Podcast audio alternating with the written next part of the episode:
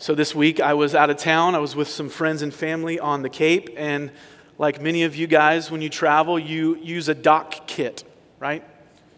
You guys know what that is? Just nod if you're with me. It's where you put all of your, your things your razor, your shampoo, your soap, your hair gel, your hair net, if you wear a hair net. Uh, whatever you need. And, and so uh, one, one, one day this week, I, I went into the, the bathroom and I opened up my Dopp kit and I was going to shave. I had a little bit of scruffies, and uh, Lauren, Lauren doesn't like that, so I went to go shave.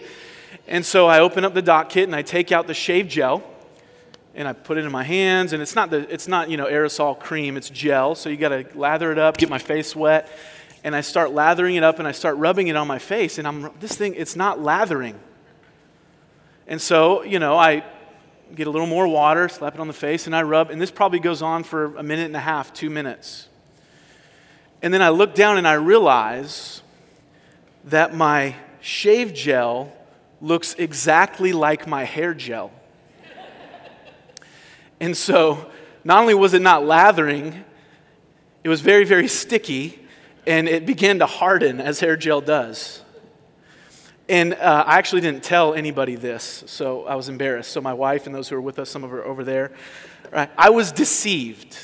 Because when you put these two things together, they're both the same color, they're both the same size, they're both the same shape, they both hold the same amount of contents, and even the consistency at first seemed the same. And I, I felt duped. And of course, the, the result there is comical.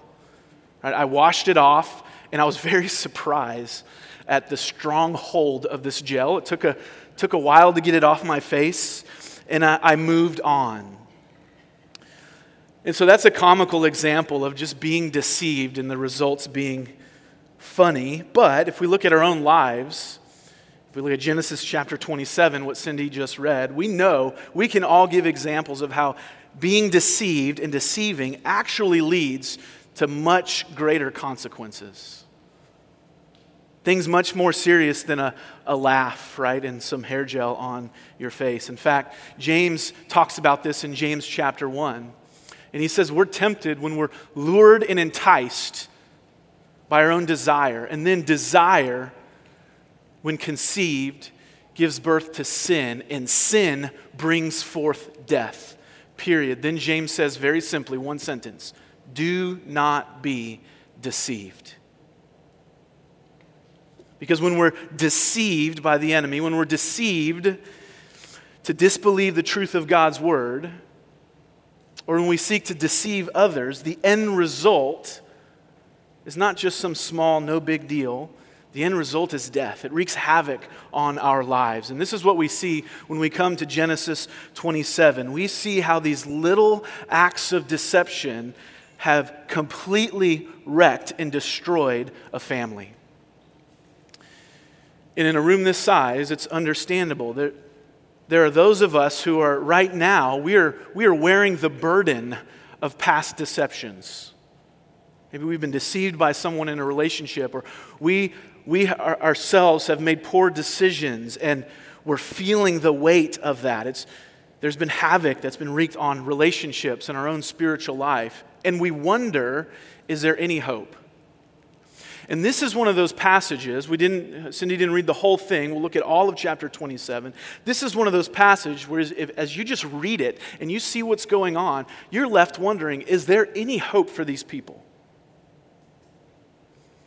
And the answer to that question is a resounding yes. You can sum up this chapter in one simple sentence it's this Deceit leads to destruction, but God's sovereign will always prevails.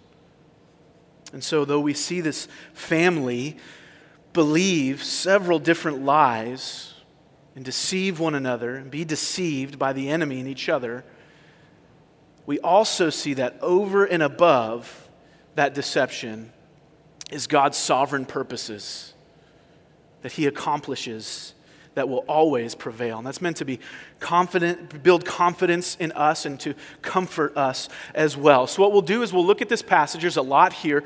I want to do sort of a character study and look at three different lies the characters in this passage are believing. And the first one is this lie number one Isaac. Isaac is believing that he knows better than God. That's lie number one we'll look at in verses one through four. Then, second, we'll see Rebekah and Jacob together. And they're believing the lie that the end justifies the means. They believe that they can, because they have a noble end, they can use sinful means to accomplish it. And that's a lie. And then, third and finally, we'll look at Esau's response to all this and we'll see the lie that he is believing. We've seen this already in the Genesis account. Esau believes the lie that I can love the world and still, and still have the promises of God. I can love the world and God. So, those are the three lies we're looking at this morning. That's where we're, we're headed. And we want to see that deceit, while it leads to destruction, at the end, in all of this, God's sovereign will will prevail, and the promise of grace will continue even in this account. So, first, lie number one Isaac, I know better than God. Now, you heard Cindy read. We come to this part of the story in Genesis. We're at the end of, near the end of Isaac's life and he is nearly blind. His physical senses are dull. And what he wants to do is pass on the blessing that he received from Abraham to his son.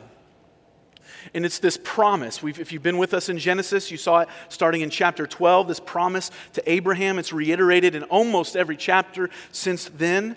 And the promise is really threefold.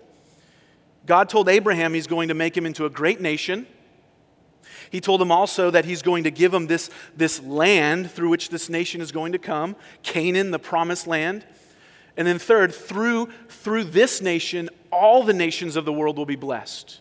That was the promise given to Abraham. That was the covenant that was made. And that is a gospel promise. Through this nation of Israel, through this place, will come the Savior of the world, the Messiah. And through him, all nations, people from all nations, will believe in him and have everlasting life. That's where that's headed. And so he has passed that down to Isaac, and we read the Lord affirmed this to Isaac as well. And uh, in chapter 26, verse 24, it says, The Lord appeared to him, this is Isaac, the same night and said, I am the God of Abraham, your father. Fear not, for I am with you and will bless you and multiply your offspring for my servant Abraham's sake. Abraham received the promise. Now, Isaac, it's passed down to Isaac. And what does Isaac want to do? He has twins, and he wants to pass it down to his son. There's one problem Isaac favors Esau over Jacob. We actually get a glimpse of why this is, and it's kind of indicting for Isaac. Back in chapter 25, verse 28, we read, we read that the reason Isaac favors Esau is because of the game that he brought in. He was a hunter, he made good, tasty, meat filled meals. And Isaac loved that. So we, we get a hint that Isaac is someone who is being led more by his physical appetites than his spiritual appetites. We also see already this, this divide in the family. Right? There, there is a favorite son now, Isaac, though they're twins, or, or Esau rather, he was the older one.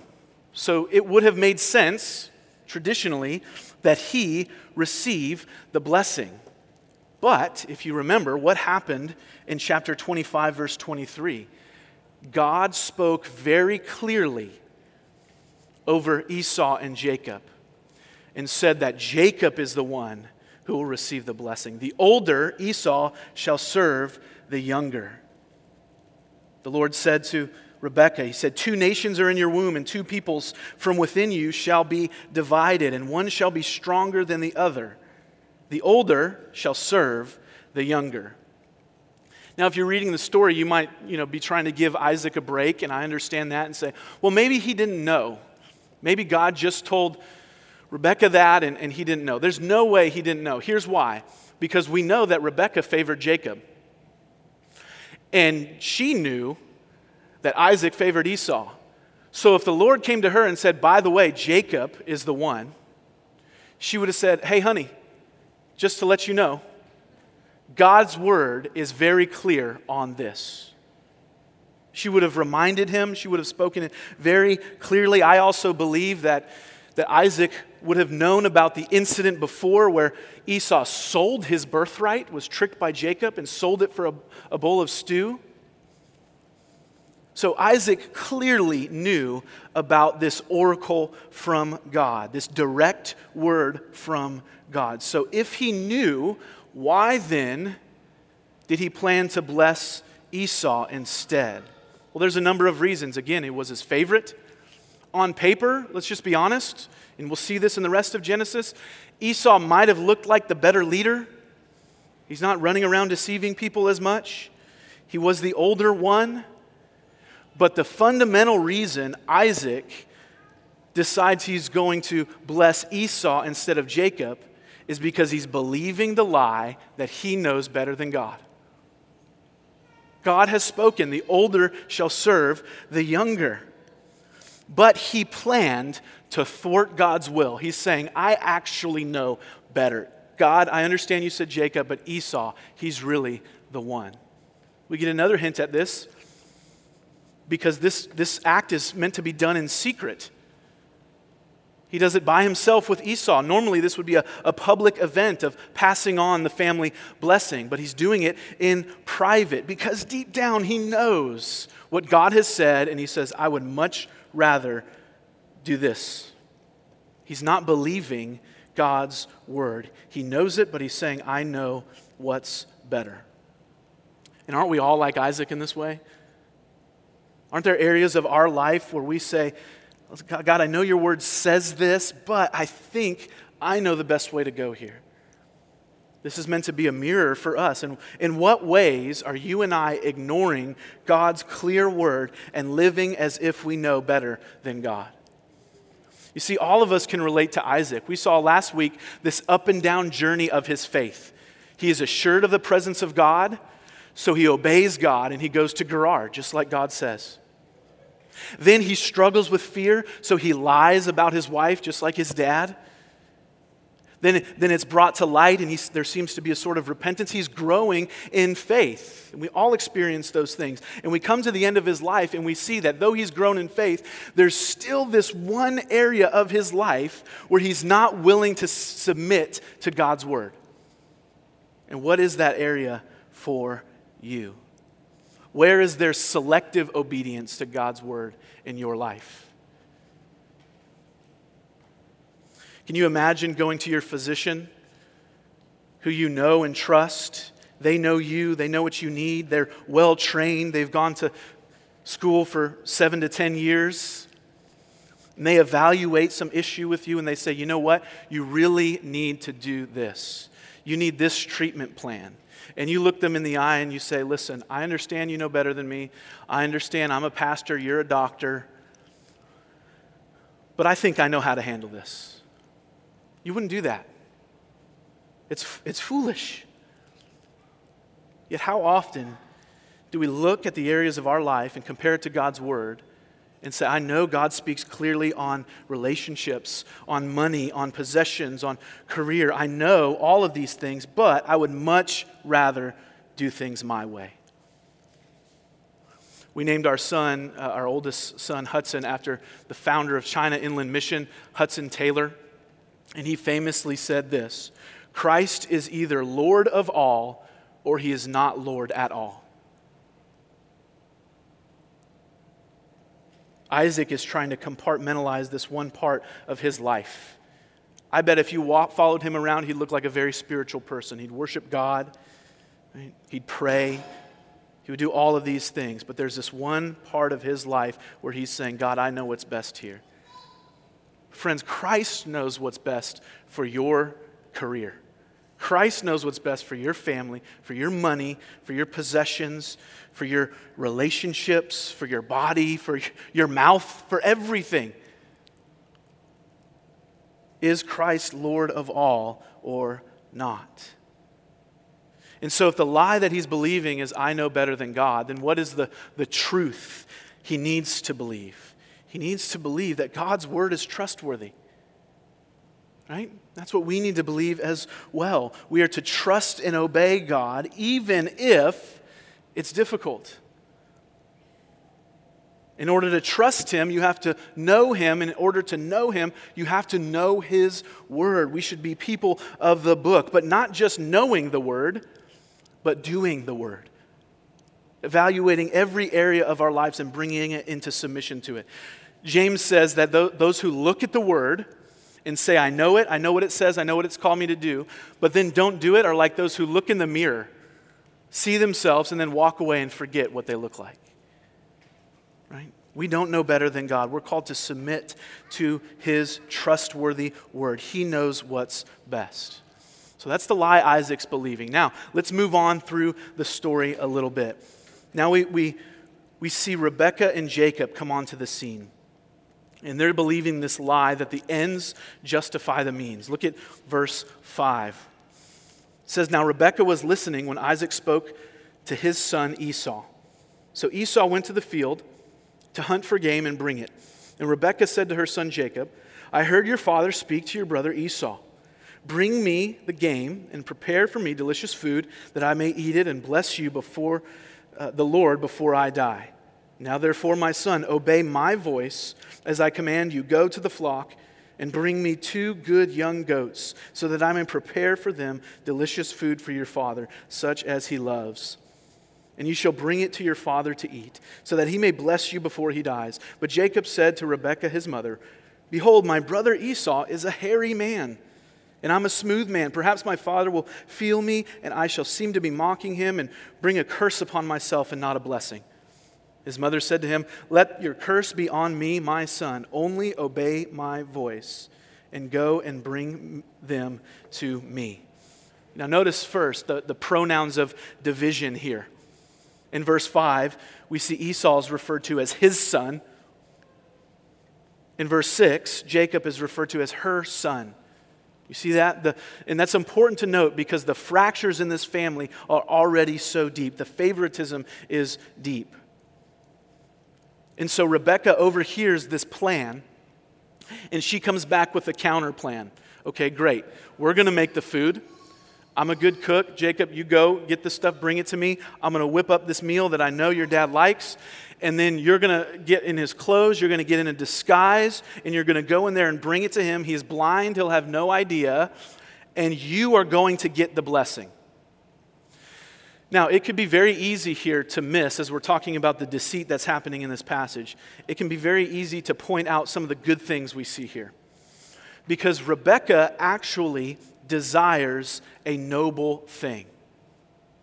She has heard from the Lord that the older shall serve the younger. And so she is saying he is actually the one who should receive the blessing. It is a noble end, but she uses sinful means to get to that end. That is the problem in this situation. She's deceiving Isaac, and she is very clearly, the text says twice, she is commanding her son to sin. And just as a side note here, parents, we are never to use our children for selfish gain.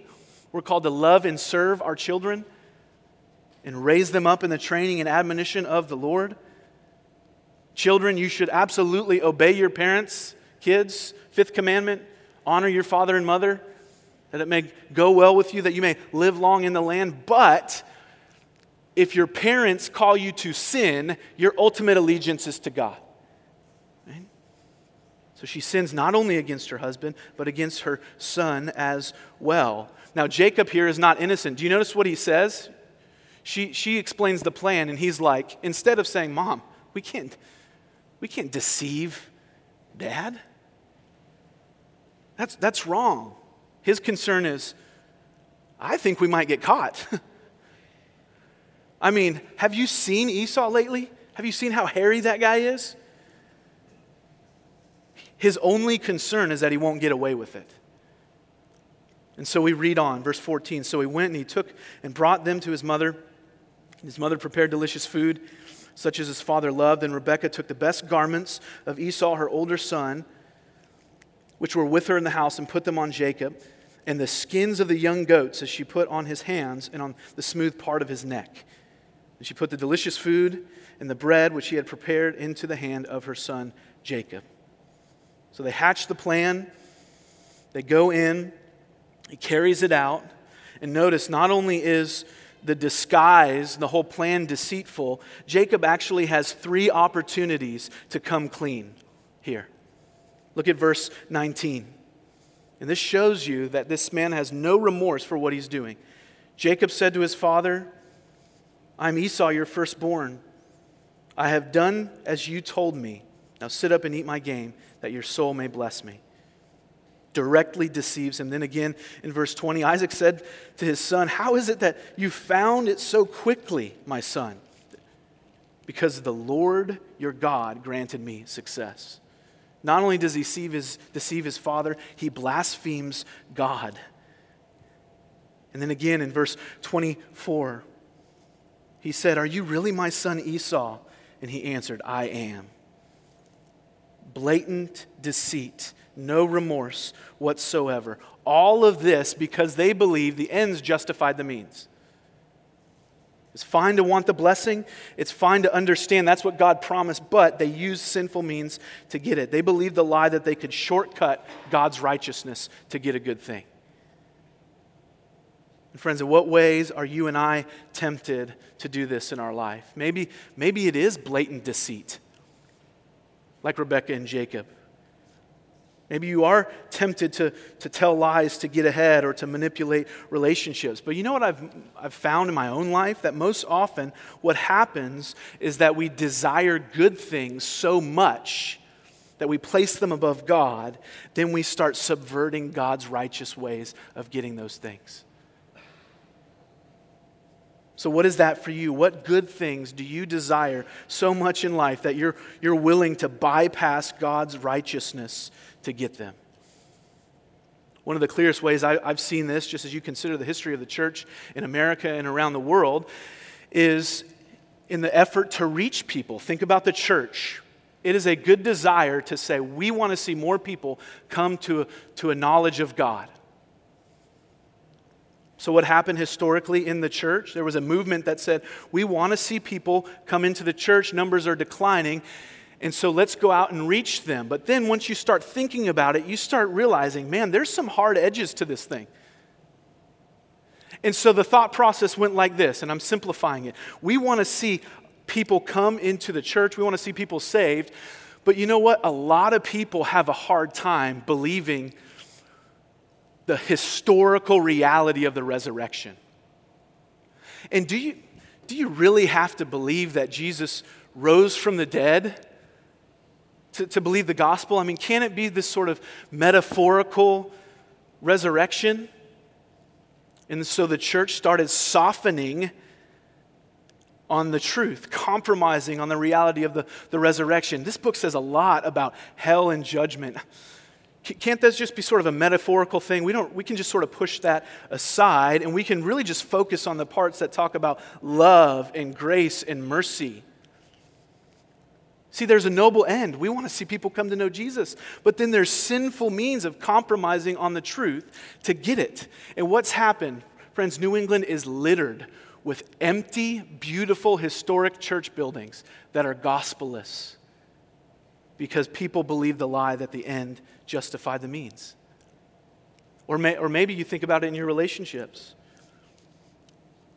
It's a good desire to be married, those of you who want to be married and aren't. It is a good and noble desire. But to want it so much that you compromise on God's standards for a spouse, you start compromising on what the scripture clearly says about sex in marriage because you believe the ends justify the means. Or maybe it's your career. It's a good desire to grow in your career, to grow in skill. There can be godly ambition there. But to want it so much that that you use sinful means of neglecting family, neglecting God's people, or even blatantly lying to get ahead and cutting corners? Friends, noble ends don't justify sinful means. Paul talks about this in 2 Timothy chapter 2 verse 5. He gives the illustration of an athlete. He says an athlete is not crowned, stop, that's the end, we want to be crowned as God's people, as looking towards the end, eternity with Jesus. An athlete is not crowned unless he competes according to the rules. That's the means. You can't shortcut God's righteous standards for living because you believe that the ends justify the means. So then, if that's the, the lie, what's the truth to believe? It's a verse that each one of us should memorize Matthew chapter 6, 33. but seek first the kingdom of God and his righteousness, and all these things will be added to you. If Rebekah and Jacob were, were doing that, do you know what they would have done? They would have gone to him. They would have gone to Isaac. They would have pled with him. They would have prayed. They would have put God's word before him, but then they would have trusted him with the results. Seek first the kingdom of God. Lie number three. Now we move on to Esau. We didn't read this part, so I'm going to give you an overview. But Esau comes onto the scene in response, and he believes this lie that he can love the world and still have God's blessing.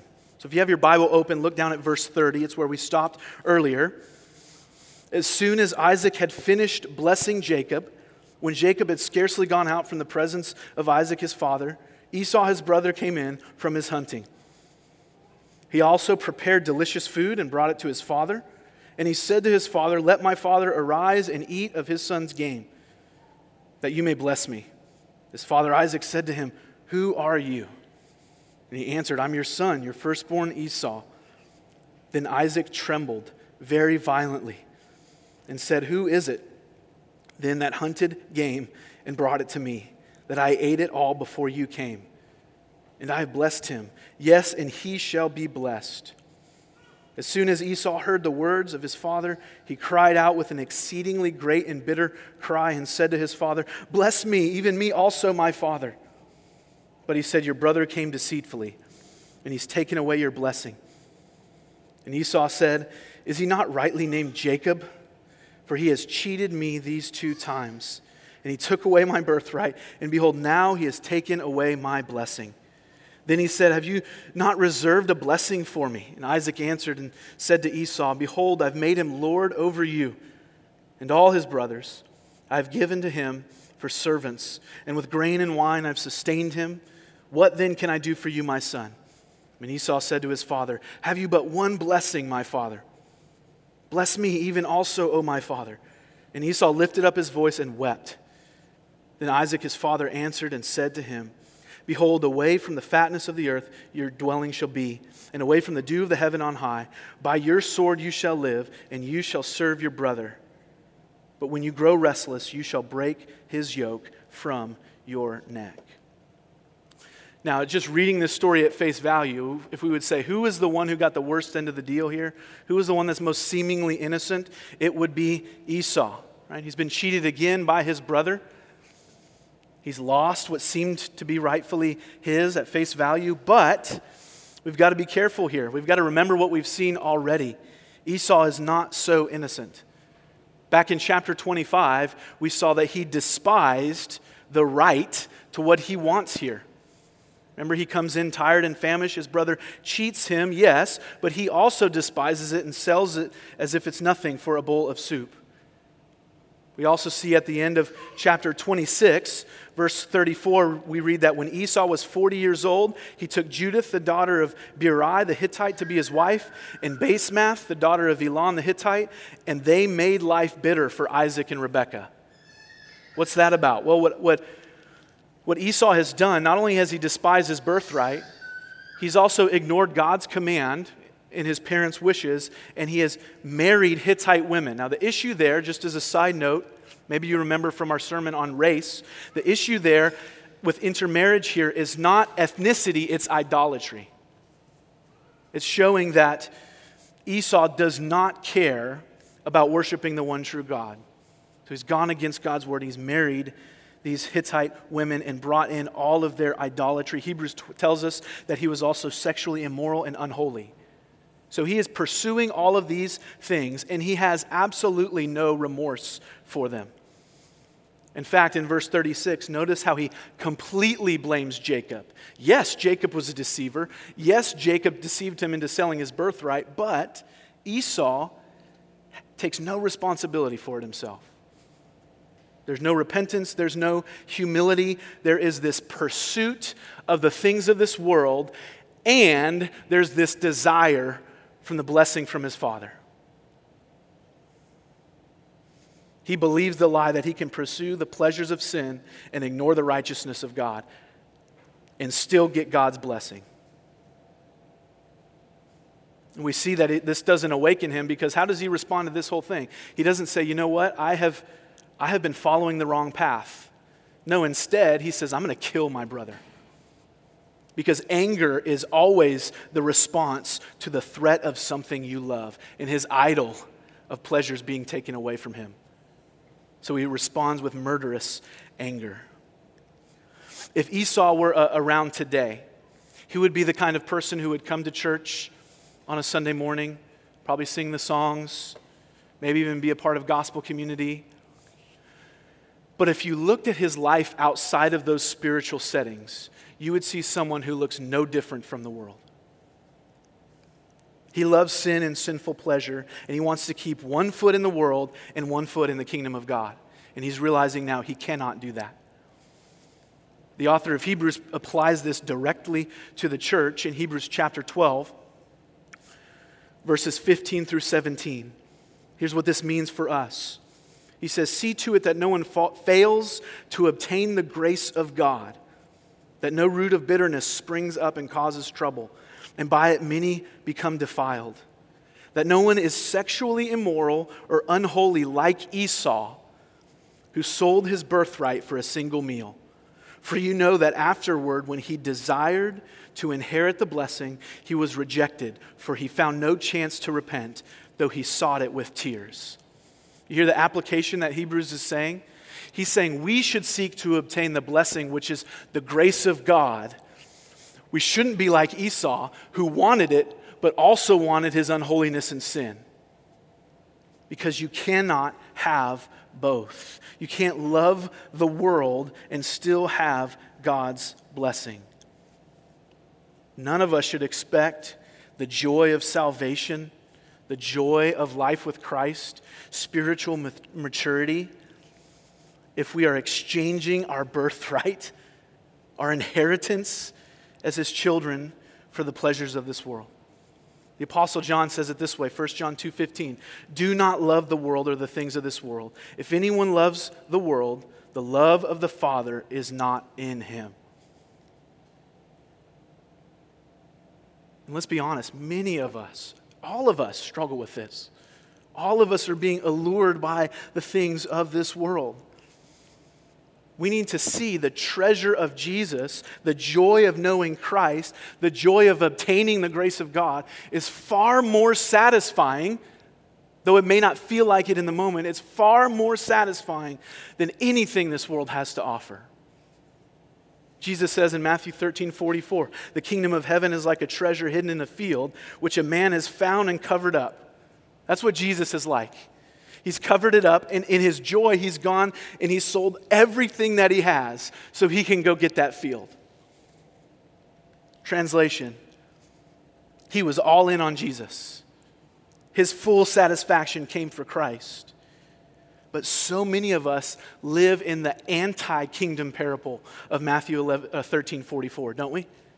We live as if we, we live this lie. The kingdom of the world is like junk hidden in the field which we find and we cover it up. And then in our joy, we go and sell all the eternal riches of Christ in exchange for that field of junk. Sounds really silly when you put it that way, doesn't it? Ora Rowan was a hymn writer. She's only written one hymn, as far as I know, called Hast Thou Seen Him, Heard Him, Known Him? Very long title. That's how they did it back in the day. But listen to this call that we would Turn from the vanity of this world and see the superior worth of Christ. Listen to what she says in this verse. What can strip the seeming beauty from the idols of the earth? Not a sense of right or duty, but the sight of peerless worth. Please don't mishear me this morning. It can be very easy to, to look at stories like this and say, we need to go out here and do better. We need to do better at not being deceived. We need to work harder at not deceiving others. All of those things are true, but it's putting the cart before the horse. What we ultimately need is not to do better, but to see better. We need to see that there is nothing like Christ. He alone satisfies, He is of peerless worth. Is that true for you and I? The truth that Esau needs to hear and the truth that you and I need to hear is that Christ is the treasure above all. True blessing is found in him, not in the pleasures of this world. So, they believe these lies, and destruction ensues. Do you notice what happens here? A dysfunctional family is fractured even more. Esau wants to kill Jacob as a result of his deceit. Verse 41 Jacob flees, he never sees Rebekah again. The family is completely divided. Rebekah loathes her life because of Esau's sin. Isaac is dishonored. This deceit has led to complete and total destruction. That's how chapter 27 ends. But listen to this. This is so important for us that we don't end here because chapter 28 begins with a recognition from Isaac that he was wrong and that Jacob is the one who is to rightly receive the blessing. Verse 3 of 28, he brings Jacob near and he says, God Almighty bless you and make you fruitful and multiply you, that you may become a company of peoples. May he give the blessing of Abraham to you and to your offspring with you, that you may take possession of the land and your sojournings that God gave to Abraham. So he rightly blesses him fully, and the promise continues. And God's sovereignty in this situation of deception and destruction prevails all the way until the fulfillment of the promise, which is Jesus Christ. And Hebrews 11 gives this, this strange commentary on Genesis 27 when it says, By faith, Isaac invoked future blessing on Jacob and Esau. Now, I don't know about you, but I read Genesis 27 and I'm like, faith? You're holding him up as an example of faith, but do you see what the Bible is saying? Even in his deception, even in his unbelief, there was this grain of faith that God would continue on the line of promise. And God shows us it wasn't the, it wasn't the strength of Isaac's faith, but the object. It was his sovereign will that prevailed. Genesis 50 ends with this bookend that's true not just of the story of Joseph, but over the whole book. Joseph tells his brothers who sold him into slavery, he says, As for you, you meant evil against me, but God meant it for good. Not God took it and then twisted it for good. God meant it, meaning he had a superior purpose in it that many people should be kept alive as they are today. Friends, deception leads to destruction in this family, but God's sovereign will prevails. Now, where do we see the clearest picture of that truth? We see it in the life and death and resurrection of Jesus Christ. Christ came and he was a man in whom there was no deceit. Yet the father of lies, the enemy, sought to destroy him he was given a false trial. He was lied about, though he was completely innocent. And the deception led to the destruction of his body. And when he went to that cross, he took on not only the nails in his hands, but every lie, every unjust act, every act of unbelief that any of his children have ever committed, past, present, future. And he nailed it to the cross. Colossians 2:14 says when he did that he canceled the record of debt that stood against us and he went into the grave as a dead man but God's sovereign will prevailed. And 3 days later he rose Christ from the dead. The deception of our sin led to his destruction yet God's purposes raised him from the dead. That, listen, all who believe may have eternal life. That all who believe may have their record of debt wiped clean. So, friends, let's believe Christ. Don't believe the lie that you and I know better than God. Trust His word. Don't believe the lie that the, the ends justify sinful means. Walk in truth. Seek first His kingdom. And don't believe that you can love the world and find satisfaction there and still follow God. Find your ultimate treasure in Christ in Christ alone. Let's pray together.